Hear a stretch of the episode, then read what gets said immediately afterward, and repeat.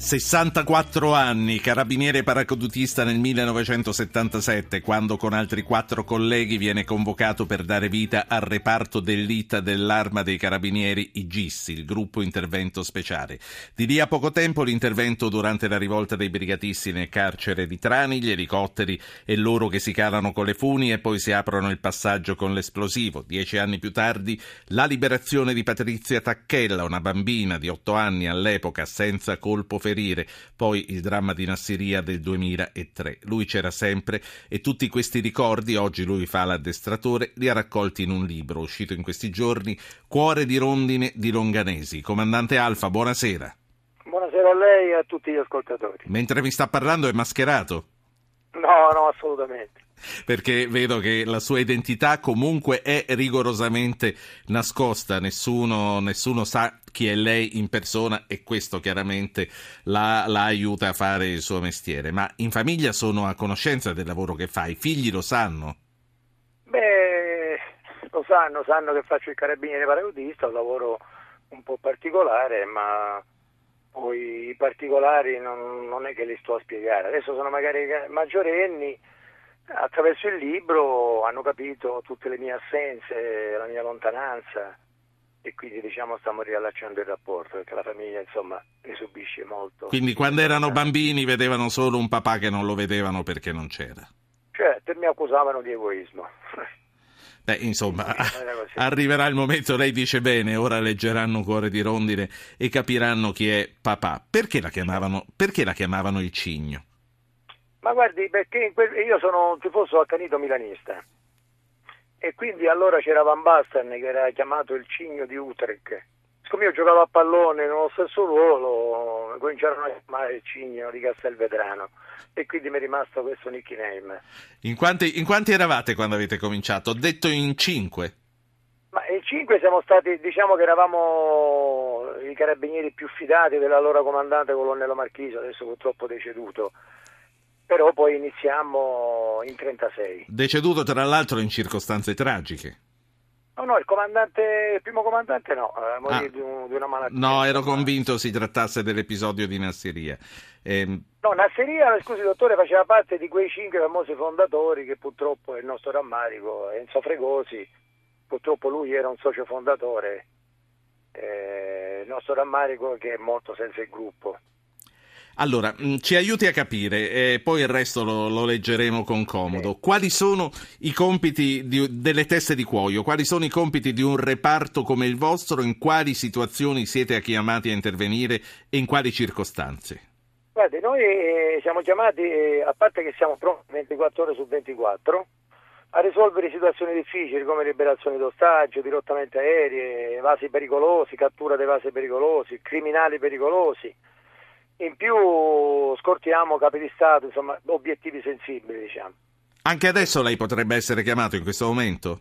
Sicuramente, in, qualsiasi momento. Quindi lei ha, ha, un altro telefono davanti a sé mentre parla con me e, certo. e se quello suona lei riattacca con me perché... Certo. Come en- io, come tutti. Entro mezz'ora deve essere ovunque.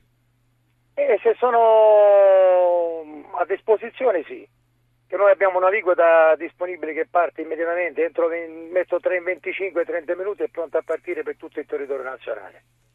Eh, questa vita lei la sta facendo da 35 anni? Da 38, veramente, per dire la verità. Ma il GIS entra nel sangue, no, no, no, quanto entra nel sangue il GIS, il dovere, il senso della patria. Eh, sì, abbiamo un po', diciamo, la nostra gioventù... Eh, però eh, ne siamo consapevoli. È la vita. Sappiamo, è la vita, sappiamo quello Ma... che facciamo, ci piace e così eh, abbiamo, io l'ho già sacrificato abbastanza la mia gioventù, i ragazzi la stanno sacrificando adesso, ma sono convinti di quello che fanno. Le donne possono farne parte del GIS? Ma guardi, per adesso no, sicuramente, in futuro bah, non si sa, ma adesso è escluso categoricamente. Fosse per lei lo escluderebbe anche per il futuro?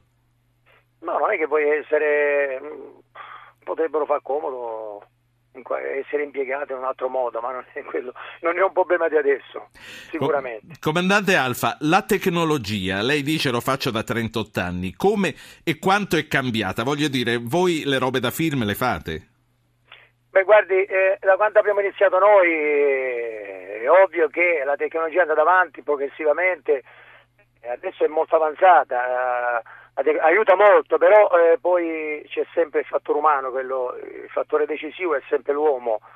Sì, la tecnologia aiuta, aiuta molto, però poi eh, dietro c'è sempre l'uomo eh, con suo saper fare con il suo addestramento, non è che la tecnologia basta risolvere i problemi. Sì, però quando, quando, ci, quando, ci ripensa, allora quando, quando, ci siete immagino che l'adrenalina vi fa fare le cose anche automaticamente, poi quando rivede il film della sua azione eh, capisce che ha fatto cose...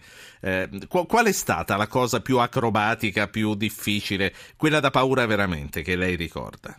Ma guardi, acrobatica, diciamo a livello acrobatico sicuramente il campanile di Venezia che cosa ha fatto a Venezia quando volevano attaccarlo? Eh, me la ricordo vagamente, quella era fine anni 90, no? Fine anni 90, sì, ma delle persone che poi non sapevano neanche loro cosa stessero facendo, salirono sul, sul campanile di Venezia e sarono una bandiera, e si, si, erano barricati dentro e noi l'abbiamo scalato, ecco lì, eh, quella è stata un'azione abbastanza acrobatica, ma poi nulla di, nulla di pericoloso, diciamo.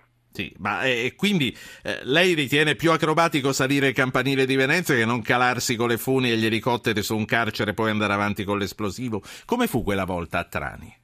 Beh, a Trani eravamo già lì da un paio di giorni pronti a intervenire, il governo diede il via, che quello lì è stato proprio l'intervento speciale, cioè eh, intervento con eh, il sì del governo, cioè la, la, riunione di crisi che si riunì e diede l'ordine di, di attaccare il supercarcere eh, attacchiamo dall'alto e da basso, dall'alto con gli elicotteri e da basso con dei mezzi. Ma quello di calarsi con, eh, con il fast troop, come è chiamato comunemente, allora non, non esisteva neanche, ecco la tecnologia, no? Usavamo delle corde, com, delle corde comuni. E, ehm, di acrobazia c'è poco, non, non è che si può una cosa molto difficile, oggi... perché l'addestramento aiuta molto. Sì.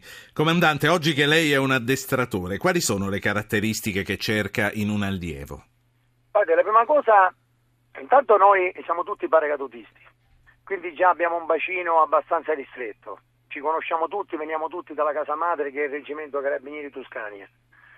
Noi la prima cosa che guardiamo è che sia un pensante, cioè che usi il cervello, che si sappia integrare nel gruppo e dopodiché tutto il resto glielo insegniamo noi. Poi un'altra cosa importante è che Madre Natura gli dia il cosiddetto pelo sullo stomaco.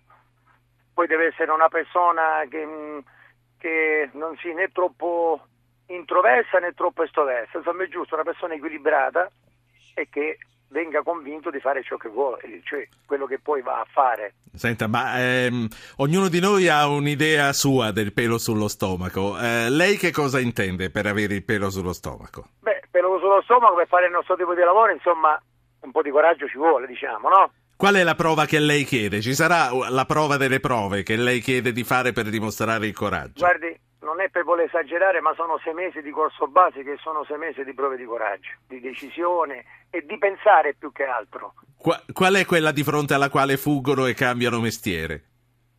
No, guardi, eh, i ragazzi che vengono per scelti per venire da noi non, non fugge nessuno, o po- purtroppo per sfortuna si fanno male, oppure non supera i parametri. Abbiamo i parametri abbastanza alti è vero che li fa buttare da un ponte di 20 metri nel Belice? Beh, quello l'ho fatto da, da ragazzino perché eh, il titolo Cuore di Rondine eh, parte da, dalla, dalla, mia infanzia, ero sempre un po', un po', agitato, un po' birichino, quindi mio nonno per farmi star fermo mi disse che mangiando un cuore di rondine sarei diventato un uomo coraggioso.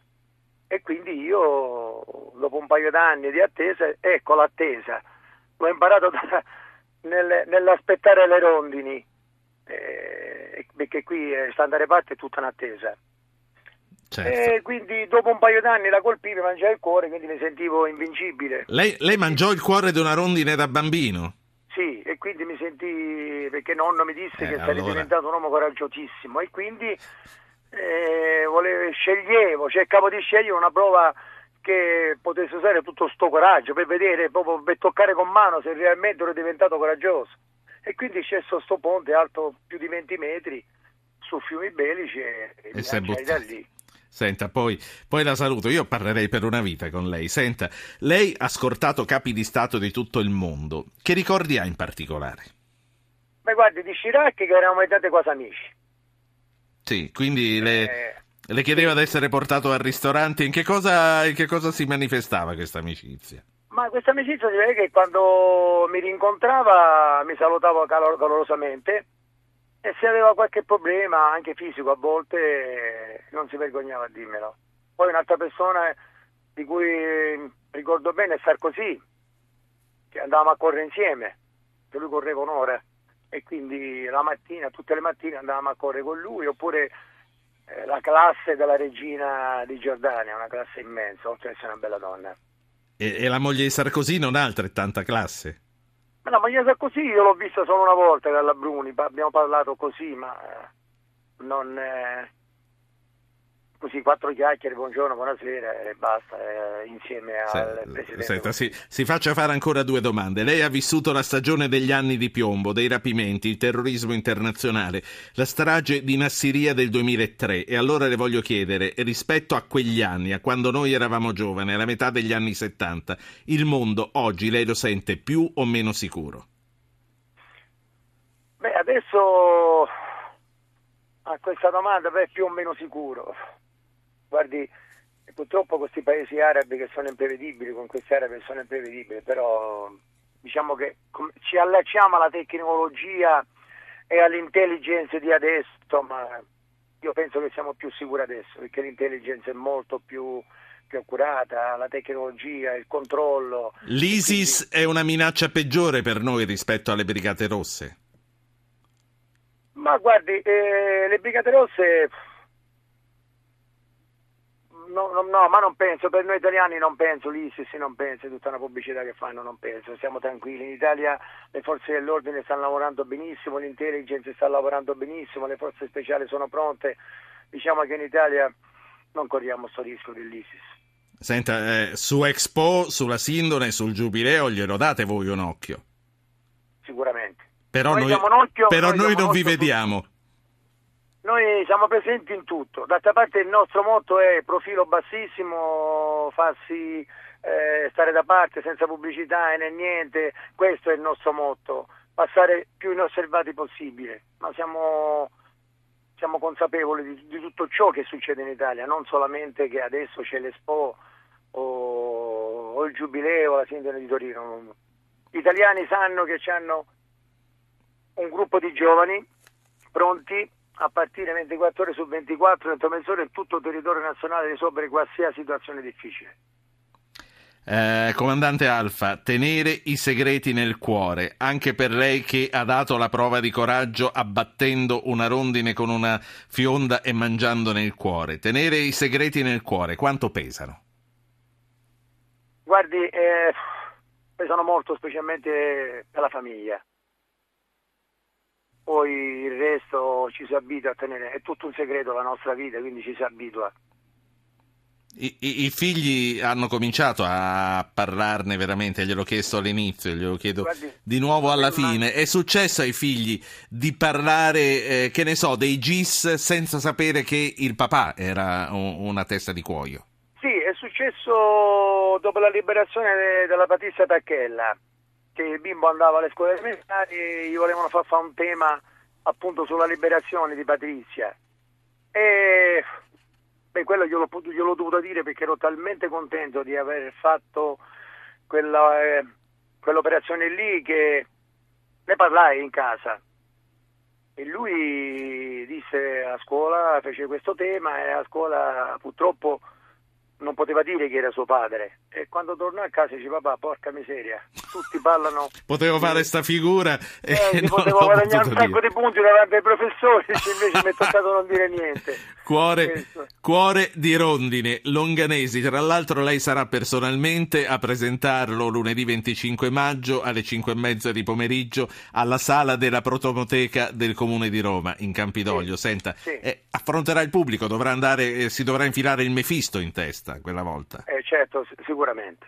Però stasera, mentre parlava con noi, non ce l'ha. Senta. No, stasera parlavo liberamente, tranquillo. Tra l'altro sono pure pensata, mi sono fermato perché vengo da, una, da una località dove ero ad attestare quei, quei miei collaboratori.